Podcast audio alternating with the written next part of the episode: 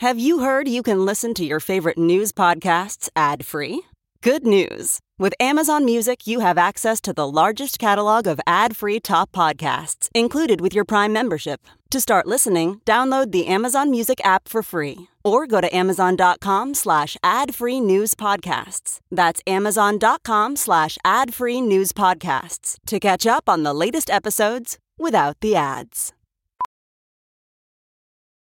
As a professional welder, Shayna Ford uses Forge FX to practice over and over, which helps her improve her skills. The more muscle memory that you have, the smoother your weld is. Learn more at meta.com slash metaverse impact.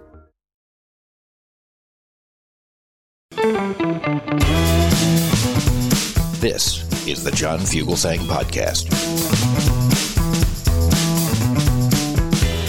I'm John Fugelsang. This is Sirius XM Progress. You're listening to Tell Me Everything, the little show at What the Hell O'Clock that brings good trouble to the right wing bubble. And we're so glad to have you guys with us for the next few hours. we got a great one tonight. Chris Hauselt's our executive producer in the beautiful state of South Carolina. The great Thea Harper is our producer out of Brooklyn. The great Max Burns is here to talk about this incredible fuckery going on in Alabama. Maybe you heard about it by now. We're going to do a deep dive with Max over how, more or less, the Alabama Republican Party has decided uh, that they're going to choose white supremacy and deliberate underrepresentation of black taxpaying citizens over following the law. Like, really. Like, a judge said they can't do it, and the Supreme Court said they can't do it they're going to do it anyway, right in the open. We are in crazy times. Listen, guys, we're in an amazing time. We're about to witness Donald Trump facing indictment in four separate jurisdictions. If you ever feel overwhelmed, if you ever feel like you just uh, can't get out of bed in the morning, if it ever just feels kind of like, oh Lord, where, where, where's my place in all this? Look, every time I doubt myself, I just remind myself that I'm a straight white male with no idea of what I'm talking about. And then the confidence just comes. It's crazy. Let's do a show. I'm so glad you're with us, and I'm so glad we've all survived this week. A concentrated sphere of heat, known as a heat dome, has been in charge of these incredibly high temperatures. Eh, over the next coming weeks, the heat dome is going to reach from the west coast to the east coast. It's going to head northward. It's going to park right in the middle of the country. Over the next 8 to 14 days, the National Weather Service is calling for above normal temperatures nearly everywhere in the continental U.S. Now, yeah, it's been hot all over the world, but the heat wave that we have, especially in the south and the southwest, it's going to be here for a while. And tonight's show is dedicated to Tony Bennett, who I got to meet in 1998 backstage at the Grammy Awards. And I got to tell you, the thing about Tony Bennett, uh, you you never would meet him. If you ever met him, you instantly hung out with him. I can't explain it. You just start talking, and suddenly you're telling yourself, "I'm hanging out with Tony Bennett." He has left us today at the age of 96 in New York. There was no specific cause of death. He was diagnosed with Alzheimer's a couple of years ago. He was the son of a grocer and a seamstress. He was once demoted in the military for having dinner with a black friend. He hunted Nazis. He helped liberate prisoners in Dachau. He became an anti war activist. He became a bona fide pacifist after the war. He marched with Martin Luther King in Selma and Harry Belafonte. He promoted so many African American musicians. And at 95, just last year, he did two sold out shows at Radio City Music Hall right across from our studio with Lady Gaga, his final public performances. If you ever got to see him live, I don't need to tell you, but we're going to play some of his music tonight. I had the great pleasure of watching him perform uh, a concert, and Paul McCartney came out, and they did the very thought of you together. I saw Tony Bennett come out at the Grammys with a full orchestra. Just, I mean, even with a tiny jazz combo or a full orchestra, do yourself a favor, play some of the hits, but also listen to the MTV Unplugged record. Honestly, along with the Jay Z Unplugged, the Tony Bennett Unplugged is one of the most creative uses of that show's format, and the music still sounds great. Now, one more thing we got to talk about, and this is uh, this is going to be a big story. In Florida, we know the middle schoolers are now going to be taught how slaves developed skills, which in some cases could be applied for personal benefit as one part of their syllabus. Florida is engaging in a war on education, a war on history, a war on reality itself. They're trying to teach children that slavery was good, that slaves developed skills which they could use in their personal benefit, you know, when they got their resume together to work elsewhere. It's implying they were compensated. It's literally using the arm of public education to indoctrinate children to find slavery more acceptable. And it ain't gonna work. I have been waiting for something for them to let Kamala Harris go crazy on. Speaking today in Florida, here is the vice president sharing a lot of people's outrage over these new guidelines on black history education from FLA. They want to replace history with lies. Middle school students in Florida to be told that enslaved people benefited from slavery. High schoolers may be taught that victims of violence, of massacres, were also perpetrators. I said it yesterday. They insult us in an attempt to gaslight us, and we will not have it. So let's talk for a bit about delays. Uh, that's going to be the theme, I think, for the next year and a half of our political entertainment industrial complex. You already know that earlier this week, a federal judge denied Donald Trump's motion to delay the next phase of the E. Jean Carroll trial. Uh, judge also came out and said very plainly Donald Trump is a rapist. We, we had that this week. Uh, we live at a time when judges are having to say things that judges never should have had to say, ever.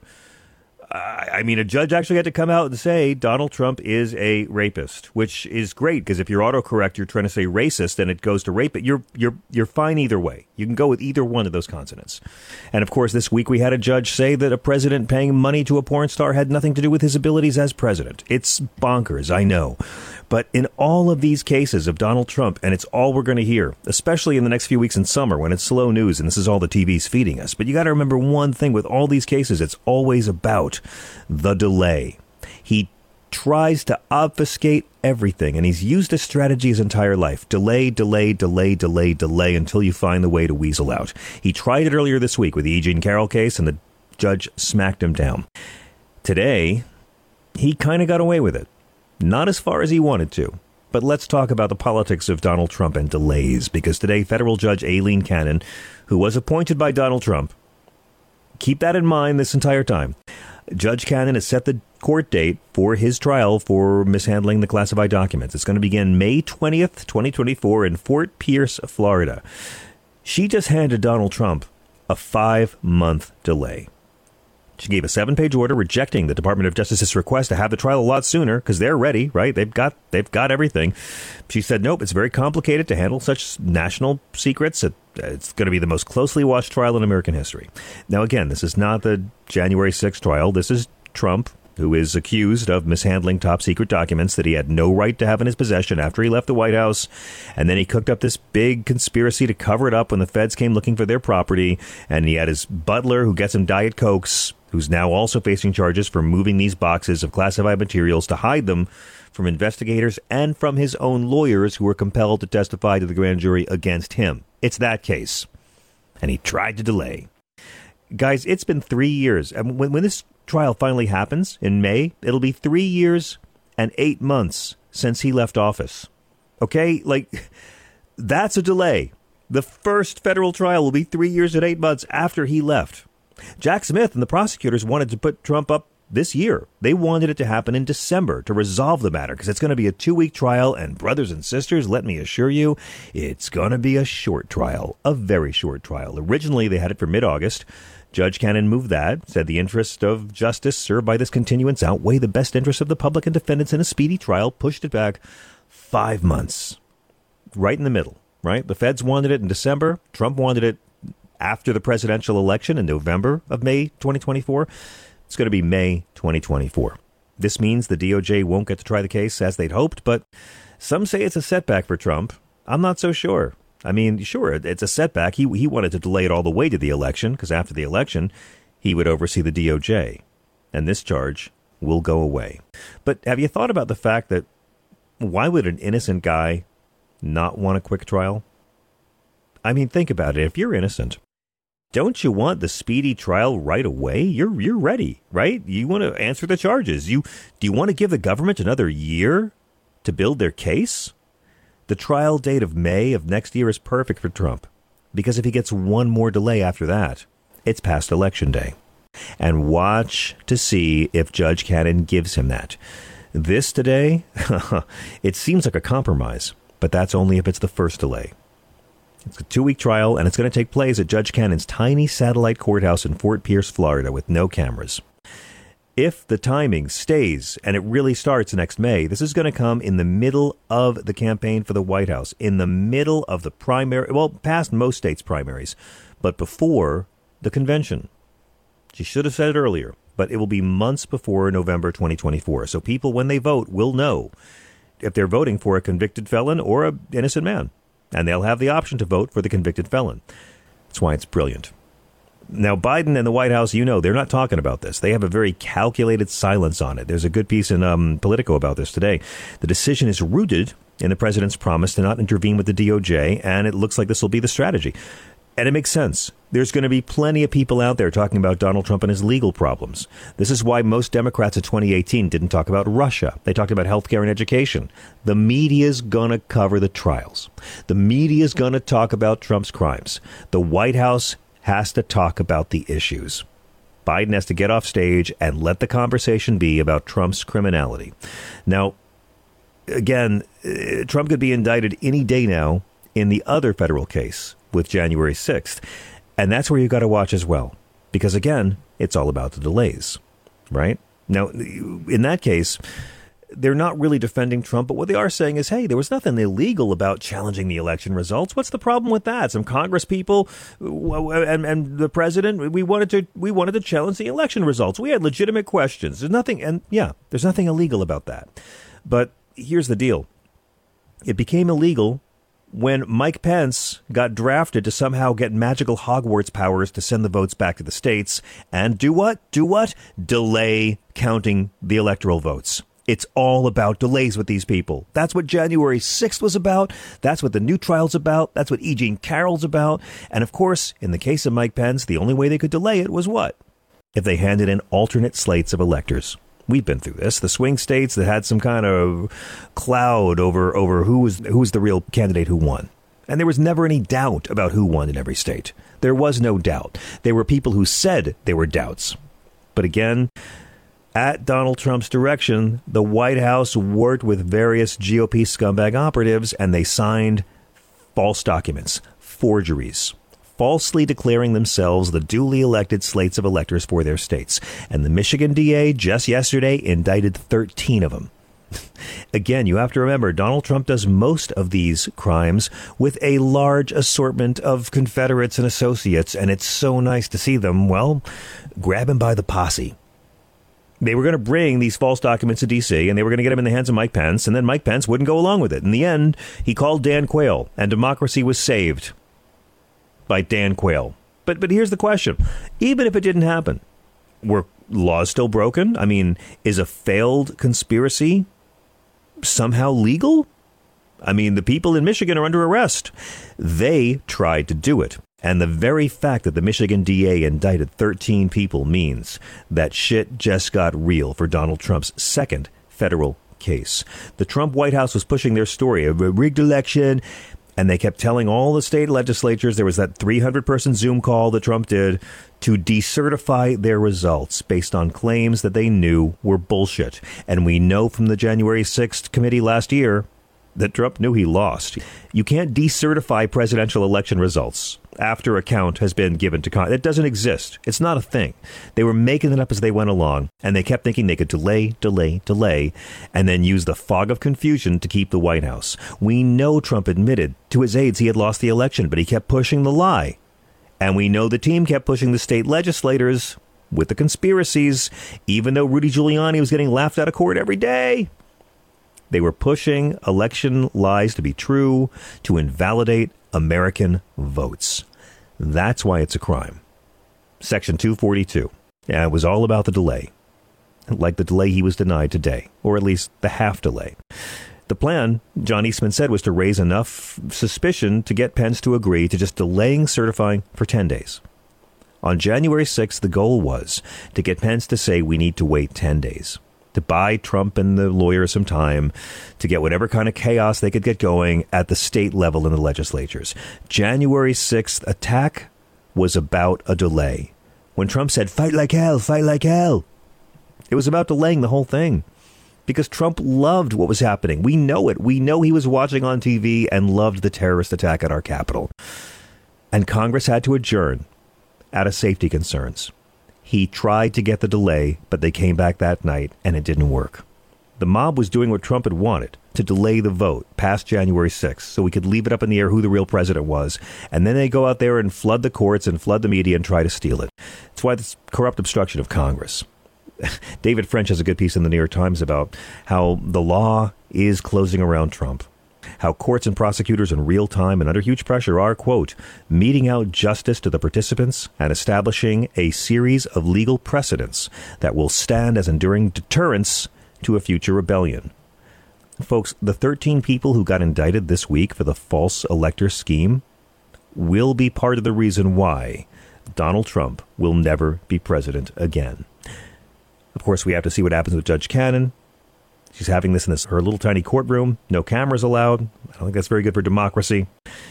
But if this date holds for the other trial in May for the documents, it's it's good enough. Getting to trial before the Republican National Convention is the goal. But if it gets delayed until after the election, you know what happens if he wins.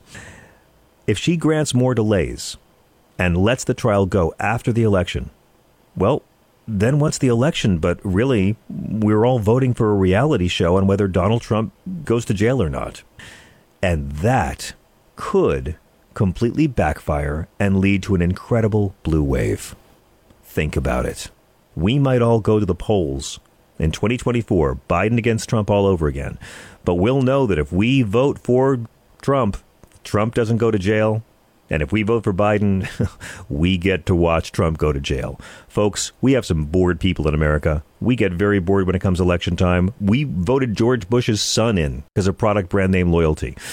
People voted for Donald Trump because they thought he'd be more entertaining to watch than Hillary Clinton. And by God, they may have been right in a satanic kind of way.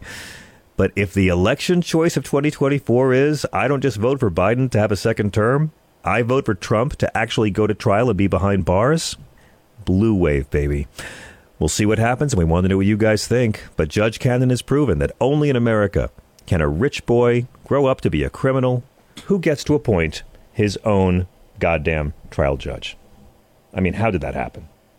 We got to hit a quick one. Uh, we'll be right back with Max Burns. We are at 866 997 4748.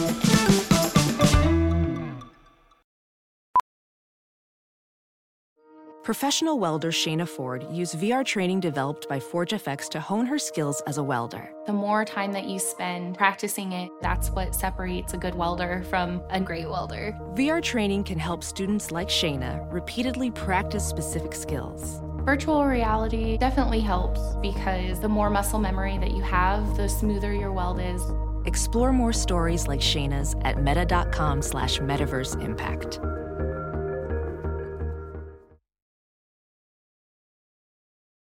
As you write your life story, you're far from finished. Are you looking to close the book on your job? Maybe turn a page in your career? Be continued at the Georgetown University School of Continuing Studies. Our professional master's degrees and certificates are designed to meet you where you are and take you where you want to go. At Georgetown SCS, the learning never stops, and neither do you. Write your next chapter. Be continued at scs.georgetown.edu slash podcast. Hey, everybody, it's Michael Steele, host of the Michael Steele Podcast. Each week, I discuss key political and cultural issues joined by America's leading activists, experts, and academics for conversations that transcend political boundaries. And that's the point. I want you to join me as we work through real solutions, have honest conversations, just keeping it real and having a little fun on the side. So listen to the Michael Steele Podcast on Spotify, Apple Podcasts, Spreaker, or wherever you get your podcast on, because you know I love it when you do.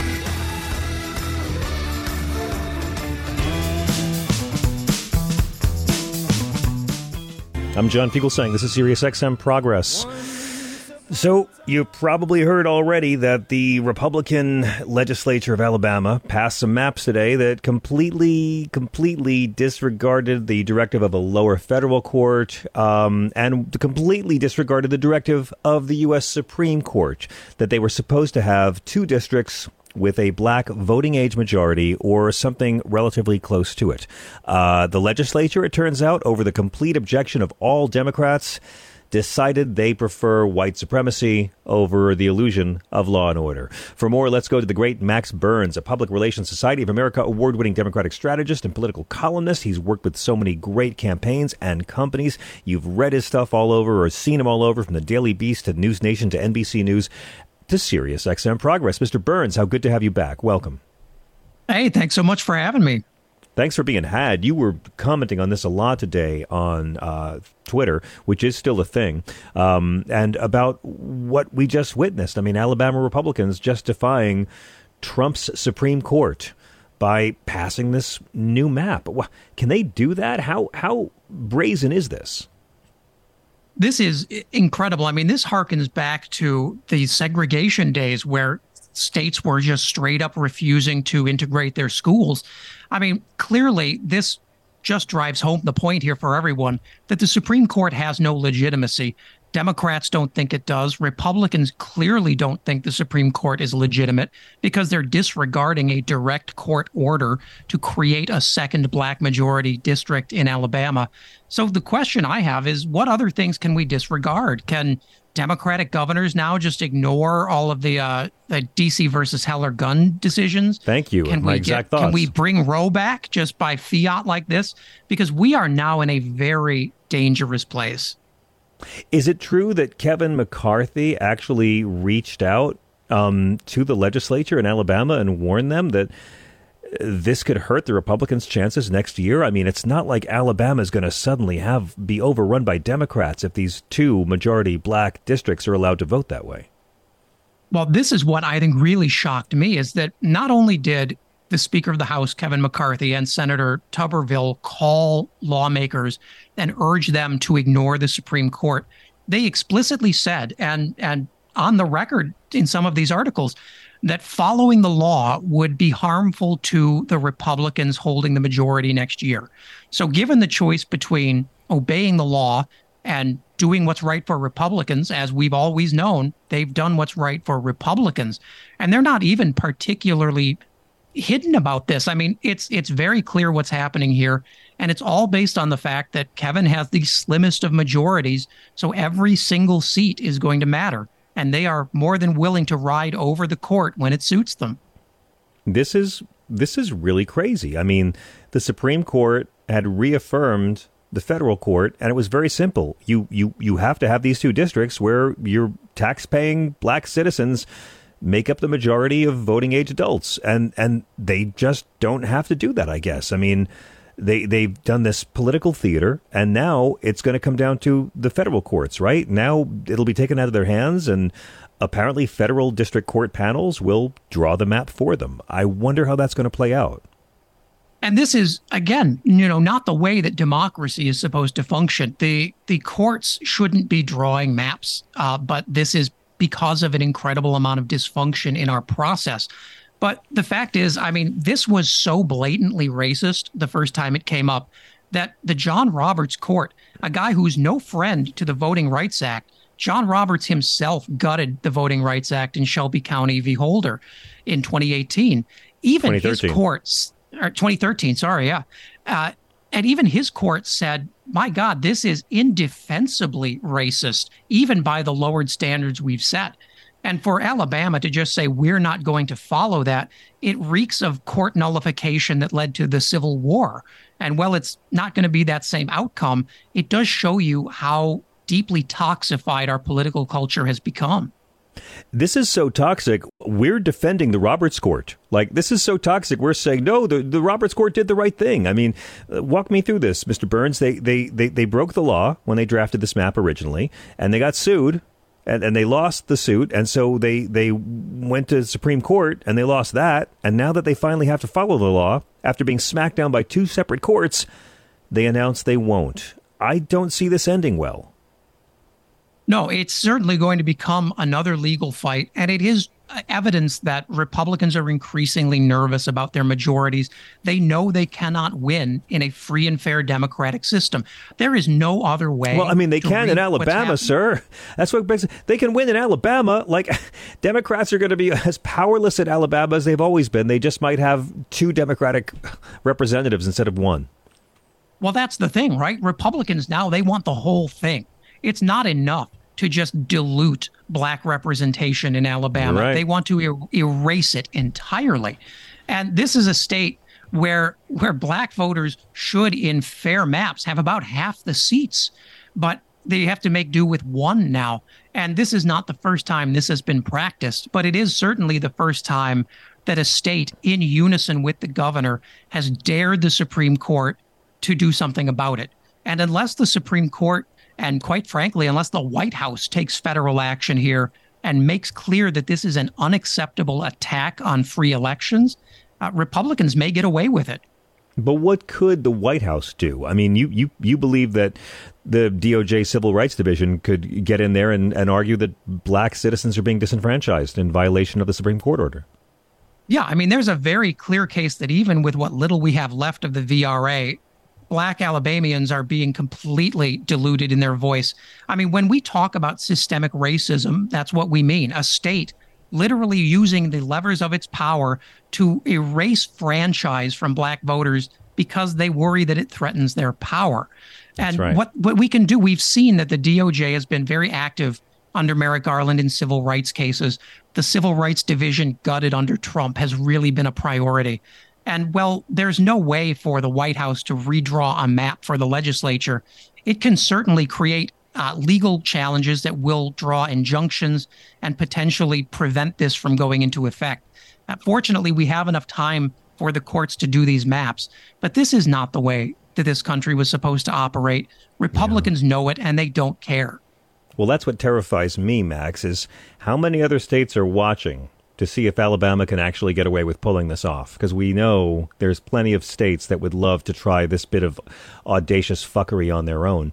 You um, pointed out something very good in your in your uh, thread. Which is on, on, on Twitter, which people still use. It's still a, it's still a thing. Um, where you you know you say when we talk about an idea like systemic racism, there's hardly a better example than an entire state refusing to acknowledge a U.S. Supreme Court order because it would fairly enfranchise black residents. And I think Democrats need to hone on this, and this should become a very famous story by election day of next year, Max, because that's all this is about. This is all about making sure black people don't have adequate representation. That's that literally. And it just feeds into the entire white supremacist narrative. This is just like it Ron does. DeSantis. This is just like Greg Abbott putting barbed wire in the river. This is Confederate states going uh, outside of the law to preserve a white majority as 2045 approaches when Caucasians become a minority in the country overall. Yeah, I mean it's and it's very clear that this isn't just about preventing new districts. It's about restricting and further diluting the power that black voters in Alabama already have. And that's going to be I think where the courts really nail it. Is if you look at District 7, which is Terry Sewell, uh, she remains in that seat. It's the only majority black district. But this new map cut her black population from 55.6% to 50.6%, essentially taking 5% of her voters, dispersing them out among other Republican congressmen who don't care about their issues, think that they're a problem, and are not going to represent them.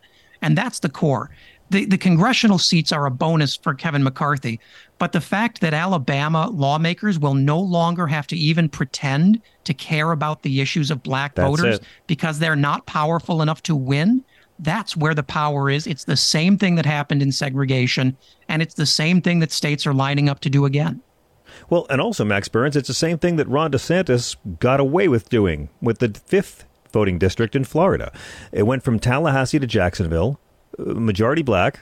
Uh, DeSantis has said, well, it's gerrymandered. We, they redrew the maps and they put the fifth in Jacksonville and then the second in the rest of the panhandle. Essentially, they took a district with majority black voters and eliminated it. And those uh, the voters were absorbed into two larger majority white demographics and completely diluted the black vote. And DeSantis got away with it. He did it right in the open. Everyone knew what he was doing. Two years ago, there was an African American congressman representing Florida's 5th District. Now, the district doesn't exist, and there's not a lot of black Democratic congressmen. I mean, if DeSantis can get away with it, why shouldn't Alabama try? And we see it everywhere. I mean, we see in, in Kentucky where they did what, what's called congressional district cracking, where they took urban districts that had a majority black community and then split them up in two or three ways to become component parts of more conservative districts. And what, what I think is really essential to remember here is that the court is absolutely clear. Their exact words were that this must contain two majority black districts. Not should, not if you can do it. It's a must. It is a legal requirement. So Republicans' decision to not even humor that uh, really does show you how far off democracy they've gone. You're right. We are uh, with the great Max Burns here at SiriusXM. Our number is 866 997 4748. 866 997 Grit. Didn't know if you had any thoughts about uh, the former guy, Max. It's certainly been an interesting week. Uh, the delay with trying to delay it with Jean Carroll didn't work this week, and trying to delay it with Judge Cannon, uh, it kind of worked. They, they gave him five months yeah, they didn't give him everything he wanted, and I'm I'm one of these that has the somewhat unpopular opinion that the May trial is actually pretty reasonable. I mean, it addresses it many sticks. of the if it sticks, and it, it the reason I think it will is because she's done this in a way that already sort of anticipates many of the delays for document processing and requests that the teams are going to make. And, and and they're going to say we've given you plenty of time here. I mean, she is by any measure given quite a bit of deference to Donald Trump I'm not yet concerned that that verges over into any kind of bias, but I do think that Donald Trump is worried about this. He came out today, or he came out yesterday, saying that he never understood subpoenas before. He's had to learn them now. Uh, that he's doing this for you. That this yeah. is, you know, just basically attempting to delegitimize this again because he knows oh, yeah. what's coming, and we're we're now in an odd situation where in the next couple of weeks, we may get these January 6th indictments from Jack Smith. And then within a week or two after that, we're going to get Georgia coming in. And there's now every indication that Georgia is going to come down hard in the same way that Michigan did on these fake electors so. who clearly violated crimes knowingly. And now Jack Smith is sort of laying the groundwork for these state cases of saying, here's how you look at this. Here's how to build this narrative exactly. of intent. Exactly. And so it's no surprise that these cases are suddenly getting a lot more solid because they're they're co- coordinating in a way that Robert Mueller was never legally allowed to. It's really true. And they're staggering them in a very smart, productive way as well. I mean, you know, Donald Trump likes to tell the gullibles that he is their retribution. But the reality is, Max, the, the gullibles are his shield. They are his only hope at getting the White House and dismissing the charges against him for his own crimes. I mean, I've never once ever seen a presidential campaign where the theme was keep me out of jail 2024.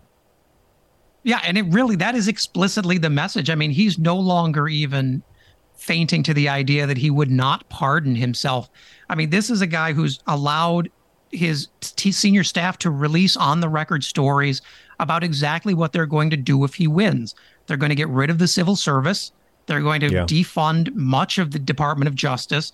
They're going to remove huge amounts of employees from the federal government and either replace them with loyalists or just not replace them at all.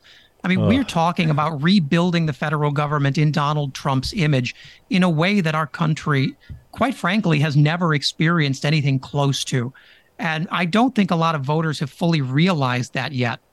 Oh no, you're right. He's going to be like the Empire taking over in Star Wars, and they're just going to like you know turn over the treasury to the Hutts and let gangsters run things, um, which would be great for comedy value. But I don't think Donald Trump's ever going to take the oath of office again. And Max, I I don't think Governor Ron DeSantis will be taking the oath of office in 2025 either. You you just launched a, a, a new YouTube channel for Third Degree, and you have a very fun video breaking down, um, as you call it, the incredibly weird campaign of Ron DeSantis.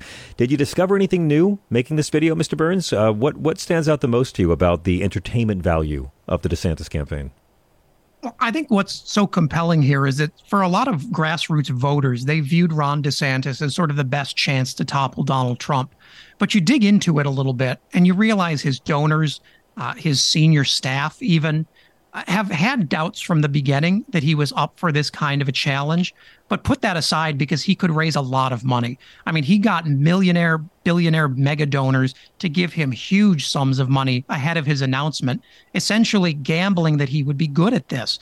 Yeah. And when it came out that he's much the same Ron DeSantis he is in Florida, but Iowa and New Hampshire are much less Florida than Florida is. Very true. Uh, that that really screwed the campaign because he has no plan B or plan C or plan D. And even now, this week, his attempts to say he's not going to talk about Florida anymore lasted three hours before he started to threaten Bud Light with lawsuits in Florida. I, know, I mean, he I has policy message to talk about. His policy people left the campaign this week. I mean, he's got nobody. I, I, I, just can't wait for the, the Gitmo torture narrative to finally come to fruition. Um, Mr. Burns, while I still have you on the phone, uh, the president's had a good couple of weeks. Went very well in Lithuania last week. Uh, we are doing better at recovering from COVID and inflation than any of the other G7 nations. Unemployment at levels we haven't seen since the moon landing. And the media is awash with articles about how none of this is translating to support from the public. Barack Obama went through the same thing. Uh, a recovery on paper that told people things were getting better, but around the country, a lot of folks still didn't see it. it. It's undeniable that things are better. And of course, the last three Democratic presidents have left the economy better than they found it, as opposed to the last three Republican presidents. But do you see Biden getting any kind of lift in any kind of polls with uh, all the good news? I've never seen someone get so much done and so little of it stick. I mean, he's going to have to do it himself. I mean, this is is mind blowing. This is your so-called leftist extremist liberal media that's literally pumping out every day articles that say the economy is booming, job growth is faster than it's ever been. Here's why that doesn't matter. And if you Google up yeah. these these news outlets in the past under Donald Trump, under George W. Bush, you never got stories like that. In fact, every little bump in the positive in those economies was treated as a vindication of Republican politics.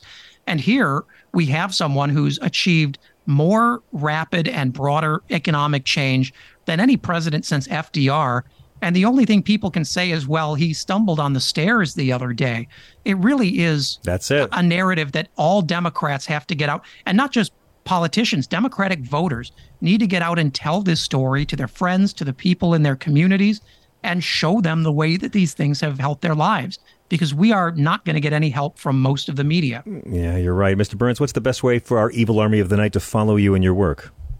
You can follow me on Substack. It's maxburns.substack.com, or I'm on Twitter at the Max Burns. It is such a pleasure wrapping up these weeks with you on Friday, Max. Uh, you really, really class up the joint. We're thrilled to have you. Thank you so much, and have a great weekend. Have a great weekend. We got to hit a quick break. When we get back, we're taking your calls at 866 997 4748. Let's have some us time. This is Progress.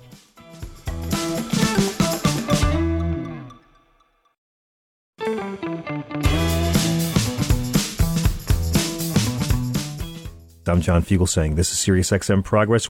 Right now, let's get to your calls and let's say hello to everybody who's been so patiently waiting. Wendy in Mississippi. Hi. Thanks so much for joining us. Hi, how are you doing? Very good. How are you doing? I'm doing okay. I've I've had better days, but um, I'm doing okay. Okay. I hope I hope you're doing okay. What's on your mind tonight? Um, I was calling because I I just kind of feel like I think you know Trump gets his share of attention, and then of course DeSantis gets his share of attention. But I just don't think many people realize that, regardless of who the Republican nominee is, they are a danger to democracy. I think when Trump was in office, I think a lot of people, and maybe it's not as so much now, a lot of people um, kind of um, felt like that Republicans were doing things because they were scared of Trump. Hmm, I've never yeah. felt that Republicans were doing things because they were scared of Trump. Really? I've always felt they were just telling you who they are and they were Hmm. showing you who they are. People just Yeah. kind of, if Trump was, it was easy to blame it on Trump. Sure, I, I that was the case with Bush as well. You know, I always thought George Bush was the the hood ornament on the car that crashed into our country, and I feel the same way about Donald Trump. These presidents take all the blame; they're the lightning rods, and once they leave, all of the associates who enabled them, who carried water for them, all of their fellow conspirators get to stay in office. Uh, Bush left, but the evil guys that propped him up stayed. Trump left, and the same thing happened. I think you're right. We don't take democracy seriously in this country. We don't appreciate it. Our, our, our turnouts would be much higher if we did. Yes, I, I was um, listening to, um, gosh, I don't know. I guess this probably was on MSNBC. I was in my car, so I can't remember. I, it was on MSNBC. And um, I actually spent most of my life in Tennessee. And uh, um, whoever the uh, guest was on the show, they were talking about an article that had been written about was Tennessee still a democracy? And I was surprised. I don't know why I was surprised, but um, the woman made the statement that um, lo- the, the voter participation rate in Tennessee was extremely um, extremely small. And Yeah. I don't know why I was surprised when she said that, but I, I think that you are right. I, um, I, I don't think we have taken care of. I don't think we have taken care of this democracy the way that we should have. I think we expect it's a two way street, and I don't think most people realize that it takes the elected official, but it also takes the in, informed voter. And in many ways, that's that's the good thing Donald Trump did. I mean, 81 million people turned out to vote for Joe Biden. I don't believe they all turned out to vote for Joe Biden. I believe they turned out to vote against Donald. Not all of them, but a lot of them turned out to vote against Donald Trump. But that drives people to vote in their state and local elections as well, which is very important. So it's not complete one party control over so many southern states. Well, you are correct about that. I, you know, and I, I have to admit, I guess I've never paid as much attention, and I, I don't know um, if that's uh, there's a reason for that. I don't know if it's the way in which we teach history. There's so much attention and focus is placed on federal elections and Yeah. not enough on state elections. So true. So it just kind of goes by the wayside. I, Yeah. I'm really, I'm really not sure exactly what it is, but as I, said, I, I think it's the, the status quo protects itself. You know, the people who don't want change tend to be the people in charge of everything, and they try to slow down any chance for change. They make it harder for black folks to vote. You know this. They got rid of all the pre-clearance rules, and that's why you see these incredibly long lines on African American campuses. Uh, you don't see incredibly long lines of white people. They deliberately, systemically try to make it harder for people to vote, and they try to discourage people from voting because in democracy, they lose. This is true. I, I wish that I could say that I'm surprised by what Alabama has done. Yeah. Um, I think I may have sarcastically, when the decision came, I may have sarcastically mumbled it to myself. I don't know how much I actually thought it would happen, but um, I, I, you know, like I said, I just I. I, I wish I was surprised, but I'm just not, and that Yeah. makes me sad that I'm not surprised. Well, Wendy, I don't think they're going to get away with it in Alabama. I think that the districts are going to be redrawn the way that the court and the Supreme Court said they had to. And I think that uh, they're going to lose control over it. But I, I also think it's good because we know this is their game. Democrats need to talk about it. We can't play dumb about it. This is straight up trying to take away the power of African American tax-paying voters in the state of Alabama. They're doing it. And the more we talk about it, the more people will get riled up and commit to voting themselves. We have to try to turn all this bad into something good. And you're doing it. well, I like to think I'm doing my little part. You sure are. I like to think the same thing. Thank you so much for calling us tonight, Wendy. It's a pleasure to talk to you. I want to get to some other callers, though, before our next break. Adrian is calling from Florida. Welcome. Hello. Uh, thank you for taking my call. Thank you, sir. Yeah, and uh, I kind of a new listener, newer listener to the station, and uh, I appreciate some of the info that I'm hearing. And the Alabama situation just made me think like m- the the possibility of you know something in, that happened before my lifetime, or like maybe like around the time I was born in the mid '60s.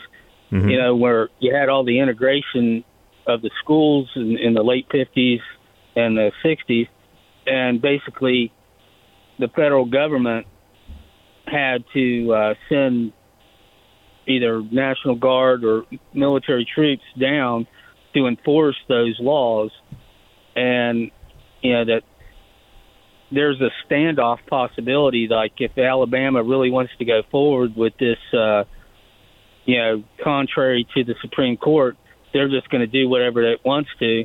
You're going to have to uh, send down troops to enforce the voting rights of these people. I mean, I hope it doesn't uh, come to that because again, they're not they're not going to they're not trying to deprive the people from voting, right? Like in this case, they're not keeping people from voting; they're just cutting up Yeah, the but- districts so the so the black vote is but- diluted into larger districts. Yeah, I'm just saying, like I can just see some sort of similarities to this. Like you're going to have to have some sort of enforcement mechanism on this. And Yeah. then uh, on the other uh, point that I wanted to raise is like being here in Florida. Uh, you know, uh, you just get that sense that when I live in like a what what I would call like a middle class subdivision where ninety percent of these people are or you know like 95% of these people are white and as I am and a lot of them are from up north and as I am and you know they're they're the ones that are the most conservative money pumping people into the Republican Party as far as they the regular guys that live that grew up in Florida you know they're just they're not as engaged as these people are It's true. these No, it's always come true. down from uh, New York and Boston, and uh, you know, or Ohio, West Virginia, like where I'm from, and Yeah. they come down here and uh, they want to be uh, Republicans. And you, you, you, if you're a Democrat, I mean, every once in a while, I don't like to be political at the pool, but uh, every once in a while, you just have to say, hey, you know, I am a Democrat. Good for you, uh, man. Good for you. Yeah, and, and it's like Are they respectful? Are they like respectful? a real outsider. What? But but but are they respectful? No, huh? Yeah. I know how it feels, and I'm No, sorry it's- for it. It's total. Uh, it's total uh, brainwashing all the time. From you know, I know. But congratulations on having empathy for your fellow humans and not being in a cult. Well done. That's all. Thank you. Adrian, it's a pleasure to hear from you. Feel free to call any night. We'd love to hear from you again. Take care. 866 997 4748. Tanya in Tennessee. Hello and welcome. Well, thank you very much, sir. Yes, I'm in Tennessee like all these other callers you've been getting. I live in the South, and on top of all that, I'm a woman. I'm a woman Right in the on. South, in the state of Tennessee. I'm sick and I'm tired from the day you're born as a woman in Tennessee. You were indoctrinated in your churches. Be submissive. Yep. Be submissive. Priest. I go to college. Um, what am I taught in college? The undertone is you need to marry a man while you're in college. That's what you need Yeah. to do with your life. Marry you a rich man and make. Don't worry about making your own money. You marry your rich man. I'm just tired of it. I'm telling you, I'm tired of it. I live here in ya. Tennessee. I just, I'm tired of it. I want to be a woman, and I want to be everything that I can be, and I want my sisters, and I want the other women that I meet in the Walmart to be everything that they could be in this country, and we have never been. I want to be able to control my own body in Tennessee and not let the government tell me what I can and can't do with my body. Yes. I want to see my picture of a woman on the currency in the United States of America. Damn right. Yes. it. I've had enough. I have Yes. had enough. How do I vote for you, ma'am? How do I how do I vote for you? Well, you can't because I am a woman in Tennessee. You can vote for bloody Marsha No, Blackburn. no, no. Yeah, you have a hard. Let's be fair. You have a horrible, evil, fascist woman who was elected to high office in your state. So let's give her some credit and all of her evil too. Tanya, I'm the child of a Southern woman. I'm the grandchild of a Southern woman. I love Well, everything you're saying right now. Yes, of Mm. course. I'm a feminist all I because I was. Ra- I'm a feminist because I was raised by Southern women. God bless you. Call I'm here glad anytime. to hear. I'm glad to hear it. Thank you for letting me talk. And you go Thank on right, you so much. right on now. I'm in, Goodbye, right sir. on. I'm I'm I'm I'm wow. I'm in love. I'm wow. Whew. I'm in love. That just happened right here on the air. You're you're you, you Call the it. week. I'm, I'm nailing it. It's call the week. I'm put her on the podcast, please. That was it. Uh, let's set her to ba- a beat and make her a rap diss track. I loved her. She's filling in for you when you're away. You know. Oh, she can do it. Sorry, Max Burns. she can take over. Just grab the mic from Nayyera Haq. that, it was, that was a great call. Bruce in California. Hi. Thanks for waiting on hold. Welcome. Oh, how's it going? What's up, man? Well, first of all, uh, in 1965, um, Frank Sinatra did an interview with uh, Life magazine and called he called Tony Bennett the best. So I know. That He was- sure did. yeah, And Tony Bennett loved And Sinatra. re- yes. And I I was looking up his discography. His very first song was number. He had a number one out of the box, and his first 20 uh, songs he released as 45s or singles were all top 20. So I several number it. ones. And and But, he did I- so much. He turned. He got so, so many lame white people got to experience and learn to love jazz because of Tony Bennett. Yeah, exactly. And I loved him when he uh, uh, when he he was on Howard Stern Yeah, talking about it. Yeah, his interviews on, on Howard Stern. yeah, But, just uh, great. And that's who he really was. I only met him once, and we hung out backstage at Yeah. the Grammys, and he was just he was just a cool guy. But he was a bodhisattva. He was a painter. He was a meditator. He had evolved so much, and he just loved people. He had this incredible power. He never got cynical, and he loved people. He was so warm to he was warm to my film crew. He was just a great guy. Have you seen John? Have you Yeah? seen the video that was making the rounds today of Tony Bennett in the studio with Amy Winehouse? Yes, it's beautiful. I've seen it many It's- times. It's great. And the way that he, she's clearly freaking out. She's And clearly his- freaking out, and it's the he's- last. he- it's a. It's he's the last empath- empathic. It's one of the last recording sessions she uh, did while alive, and um, and he is so caring and and he's definitely he's like he's so trying to make her comfortable. He gets and all of put her in a zone that she needs to be in. But but again, Tony Bennett was an addict for years. Like Tony Bennett was addicted for years, so he had that empathy. If you watch that movie, Amy, which won the Oscar, it has the whole scene, and she is just. Uh, not just she's intimidated by him, she's not right. And Tony knows she's intimidated by him, and Tony knows she's not right. And he's someone who's been there and has been in recovery. And you see how he completely just gives her all of his attention. He's totally calm. He's so fatherly to her. And then Amy Winehouse recovers and she delivers and nails the song. It's Hey. amazing. You ever influenced by Dinah Washington? It's just like it's just like he knows the buttons to push. He knows he knows the strings to pull, and it's perfect. And Dinah Washington, by the way, Dinah Jams is one of the five greatest live albums ever recorded. I will s- s- say that anywhere. Yeah, I, I just and so much great music. And again, everyone, I, I so recommend that MTV Unplugged just to hear the kind of stuff he was doing in his late '60s for a young audience and how he made it work. It, it's there's nothing like it out there. You're a fan, I guess, Bruce, huh? Oh y- oh, yeah, yeah. But and I, I, uh, well, I don't know if this is an unpopular opinion, but I think I've told you this one before. I, I prefer Dean Martin over Frank Sinatra. Not that I have anything against Frank Sinatra, but I get it. I get it. I'm hearing you. Yeah.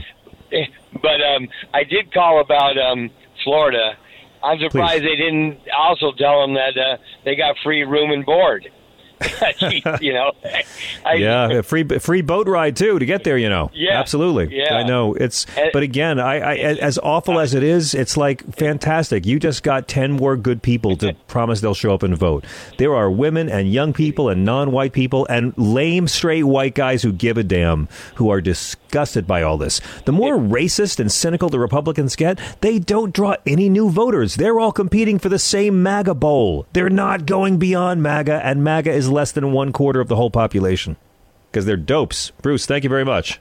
Safe driving. We got to take a quick break. We'll be right back with more of your calls. This is Progress After Dark.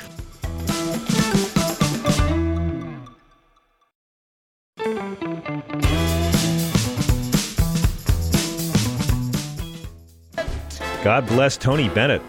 Dean is calling from California. Dean, thanks for waiting on hold. You're on Uh, Sirius Good evening, John. You're Hello. quite welcome. Um, I uh, well, first off, let me just I do have something to point out about Tony Bennett, but I was going to mention, you know, that uh, I I do feel that you know the GOP candidates certainly do have a problem when it comes to trying to appeal to a younger crowd, but I was kind of surprised to hear that like the Mike Pence campaign, uh, they're doing what they can to try to open up to like the Gen Z crowd. Uh, they announced they're they're, they're going to uh, start a show called uh, "Hanging with Mr. Pence." I had no idea. Wow, it sounds great. okay. Every week, now every week, Mr. Pence can important stuff. explain you all the sins that are going to drive you to hell, so the kids can enjoy themselves Exactly, and, and weep together. And you get to Go hang ahead. with them. No. Oh, yeah. Um, Ah, yeah, thank you. Or thank not. You. No, um, but incidentally, uh, it seems every time we lose somebody uh, uh, notable, like today, I uh, I always call with yet another story. But I drove Tony Bennett to the Grammys really? a few years When? back. yes. What year? What year? Do you remember what year? Uh, Because think I, it saw Tony Bennett. Oh, okay. I saw I- Tony Bennett play with a full band at the Grammys, but it was m- longer than that. Yeah. Go ahead. Tell me what. Tell no, me your well, story. I, well, here's the amazing thing: you drive somebody who's performing that's like getting the golden ticket. So uh, you know they they don't the cops are all around going go away go away. They see the pass for that.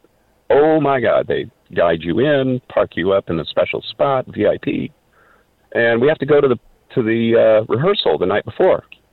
So I drove Tony. He's in there doing his thing. A few hours later, I see him walk outside the door of the back, you know, the back of the uh, stage. And I think, oh, maybe he's done. But I walk up and go, so, hey, Mr. Bennett, you ready to go? And he goes, no, I'm just taking a breather. It's so hot inside. You want to come in? uh, This is I'm it, right? He's to- just you. You, you, you, don't meet him. You just me. you hang out with him. You instantly hang with Tony Bennett. Go on, please. I was hanging with Mr. Bennett, Yes. and uh, he goes, "You want to come in and check it out?" I, I, I'm uh, I don't have a pass. He, uh, no nonsense. And he walks over to the security and goes, um, "Hey there, this is Dean, my my security." and lets me in. And then guess who walks up? Who? Lady Gaga. There you go. Yeah. And he goes, "Oh, hey, Lady Gaga, this is Dean. Dean, this is Lady." Gaga. Oh, like crap! I I uh, went. My mind went completely blank. Like I couldn't speak. It's a great I can't believe this, but yes, what an amazing guy. He sat in the passenger seat next to me. He gabbed all about. All, it was just what a, a wonderful guy he was. That- you got a gift, man. You got a great gift. Ah, thank you. I'll give you my Barbie story next time. All right. I appreciate it, Dean. Thank you so much for the call. I love your story. Have a great one. 866 997 GRIT. Mike in Georgia, welcome. Hello, I don't have any good Tony Bennett stories, but I've got some good yeah, make one turn up. out the vote stories. Tell me a good turn out the vote story. That's what my heart needs. Okay, I moved to Cobb County, Georgia in 1995. I wanted to do something political. I've never done it in my whole life. Joined the Cobb Democratic Party, and I say, "What can I do?" And they say, "Find a candidate and go knock on doors with them," which I did. And Cobb County used to be one of the strongest Republican counties in the country. We had Newt Gingrich, we had Bob Barr, the head of the John Birch Society, Wow. and hardly any Democrats here. No reason to go out and vote because the Republicans got huge majorities. So Democrats just kind of Didn't even bother. the covers over their heads. If they mm, I wanted to write a check, it went out of state. So but after depressing. knocking on doors for a while, I discovered a lot of people going, a Democrat. I thought I was the only one. Mm-hmm. And I checked the voting history of the district. I go, no, you are in an area that is 70% Democrat.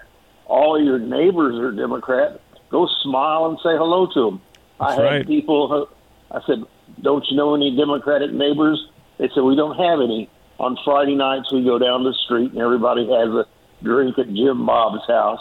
And Jim Bob is a nasty Republican, but we want to get out of the house. We want to do something. And I said, You don't realize how many Democrats are in the area, and you're sucking up to a Republican. It's not necessary. Yeah, I know. And Cobb Wow, but that's the time- gaslighting, right? That's the gaslighting. It's designed to make you think you're crazy and you're the only one. It's designed to divide and conquer and make you feel like, what's the point? Let's play it safe and keep our mouth shut. evolved over time as more Democrats moved into the county. Yeah. A lot of them uh, African American, and a lot of them just white kids out of college. So it took Hillary Clinton winning in that county for people to go, "What's going on? This is not supposed to happen." Republicans were concerned too, thought somebody was cheating. What's Hillary doing winning the county? And next thing you know, uh, Stacey Abrams wins, and That's then right. Warnock wins, then Ossoff wins, and if they'd only known before, we could have had a whole lot bigger turnout. There's probably a lot of Democrats in this county who don't turn out to vote because they believe in the stereotype. But you mentioned Stacey. Abrams. You mentioned Stacey Abrams, and I, I wish she had won because she's the one who said, "Stop trying to convert Donald Trump voters. They're never going to come back. Get out there and get people who don't vote. Get people who've become citizens in the last couple of years. Get people who have turned 18 in the last couple of years. You're not going to convert the Trumpers." And uh, she didn't win, but I still believe that she was right in that approach. Mike, thank you so much for the call. I really appreciate it. Go ahead. Go ahead. Oh, her opponent in the primary was from Cobb County. Her name was Stacey Evans. She's Yes. so bright, so She's great. Yeah, I like Stacey Evans a lot. Oh, have you ever seen her campaign movie, Sixteen Houses? I have never seen it, but I'll I'll look it up. Uh, I thought I, I thought she was a really good. I remember the Battle of the Stacys. It was quite a year. Stacey Evans shows up at Cobb Democratic Party monthly meeting, shows that 16 Houses video. I'm so overwhelmed. I said, this woman is going to win uh, the primary for Democratic Party right out of check on the spot. The next month, Stacey Abrams shows up, and I go, oh my God, I'm looking at our next governor. And I think she was, but uh, I haven't been able to find the Stacey Abrams political video. If you can find it, it's impressive Okay. too. I'll, I'll I'll look out for it, man. I appreciate it. Thank you so so much for calling us. Um, let me go to Bill in New York. Bill, welcome. Thanks for your patience on hold. Hi, John. Um, uh, following up um, on your reference earlier to the Gullibles, please, and uh, you know maybe Bruce and uh, Dean in California know something about this, but uh, I was at uh, my wife had, uh, took me to a graduation party recently. She prepared me for the Gullibles and the MAGA people there, so I, I did bring my cell phone in case I had to fact checked anything, and, and it it turns out that um, I unfortunately got into a discussion about uh, crime in the suburbs, which is uh, virtually non-existent, but they love to talk about it. Okay. And uh, uh, it ended up uh, with a citation that um, in California, because of Proposition 47, I don't know if you're familiar with this or not. It's a, it might be old news because it was a couple of years ago, but Proposition 47 uh, made a $950 theft, like uh, shoplifting, Shoplifting. or Yeah, I remember or, this. or, or, or larceny or something like that.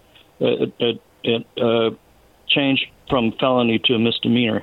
Um, but but apparently the word has uh, gotten out that uh, uh, you, you're not going to be prosecuted for 900. You know, the police are not even going to show up, and uh, you know, it's, once again, it's um, you know being soft on crime. Um, uh, so uh, they allowed me to. Uh, I said, "This is so preposterous." You know, I said, "How can you be so gullible that this, this is this could actually be the fact?" So, so I did. I did Google it. Uh, you know, and they they kind of accepted that you know Snopes was right. But but later on, um, I um, you know I pursued it, and it turns out that Adam Carolla, I I has he been on your show or? Um, No, I, I I've- I've known Adam for many years, but he's never done this show before. Well, he kind of promoted this um, this um, shibboleth that uh, that uh, you will, will not. He, he said something to the effect that, um, well, Californians, you uh, you got what you wanted. You know, uh, nine hundred fifty dollars. Um, the police aren't even going to go after you. I, I was kind of uh, shocked but but on the other hand, maybe since he's a comedian, maybe he just thought, you know, for comic effect, he'd see how many people were gullible enough to believe this crap. I don't know. I mean, I don't know. Adam is not a. I don't want. Would, we could talk about Adam all night and Adam's politics. I, I don't know enough could about it to comment on. Yeah, yeah. Oh, I don't know enough okay. about it. I, Adam walks a line, um, and I don't know enough about what he said about this to, to, to comment on it. But All um, right, I, I thought maybe you'd uh, be. it seems to- like the whole of the original prop was all just about trying to not be soft on crime, but to dismantle the mass incarceration phenomenon we have in this country, and to make Oh, it harder sure, to sure. disenfranchise people and take away their voting rights by saying they were a felony when they shoplifted, and instead that should be a misdemeanor. So you can call it soft on yeah. crime. I call it nice on taxpayers because mass incarceration costs us seventy five billion dollars a year. Uh, no doubt about it, and you know it takes a load off the courts too if these are misdemeanors. I mean, uh, if you shoplift, even if you're shoplifting a, a bottle of Gatorade like that uh, guy did down in uh, you know uh, CBC in uh, uh, New York City, Yeah. uh, you- you're still going to be prosecuted. I mean, you can you can spend up to six months in jail. It's just that uh, you know it's no longer a, a felony if it's under a, a certain threshold. Right but, on. Uh, but the gullibles, you know, they'll believe anything. Don't I know it, Bill? Thank you so much for the call. Really, really appreciate it. Chris, do we have time for one more quick call? Yeah, one more. One more, Brian in Oregon, really quick before the break. Hey, Hi. guys. Um, hi. Um, I think Tony Bennett uh, marched with Dr. King, and uh, I think Harry Yes. Belafonte had the same He sure thing. did. He sure did in Selma. In Selma, that's what I was thinking. I'm trying to remember. uh, Was it Selma, uh, Mon- uh, Birmingham? I can't remember what the hell it was. It was quite a quite a group of people that were Selma to helping. uh, Montgomery. Yeah. yeah. Okay, Montgomery. Um, Georgia, uh, Florida. I'm thinking uh, the uh, how brilliant slavery was uh, um, debacle. I think that has to do with. I'm guessing it, in my in my head, it's uh, about reparations and how they weren't so bad off. Why do you pay pay these people reparations? Who? Uh, which debacle is this? That people? This in Florida with the, the the educational thing, and they got a the elementary and I think Right, but it's school. junior high. What does it have to do with reparations, though? This is this well, is trying to this is the whole uh, minimize uh, minimizing the barbarity of slavery. This is Exactly. making, yeah. Why letting did white people we, off they the hook. so badly treated. Yeah. We Oh, the slaves were we need to happy. these people They got valuable job skills for the day they went and looked for jobs. Yeah, I mean it's exactly. They can dig a good ditch in a swamp. So what the hell? lunacy. Mm, you got it. It's disgusting. And just a footnote. Yes. Uh, I called Rick Scott's uh, uh, off. Well, got a voicemail. Anyways, he uh, I, I uh, now he's got somebody on there telling him that uh, if it was so great, uh, maybe he should try being shackled and uh, forced labor and have his his uh, family ripped away from him. Brian, we got to go, but I, I thank you very much for the call. This is Sirius XM. I'm John Fugelsang. Peace.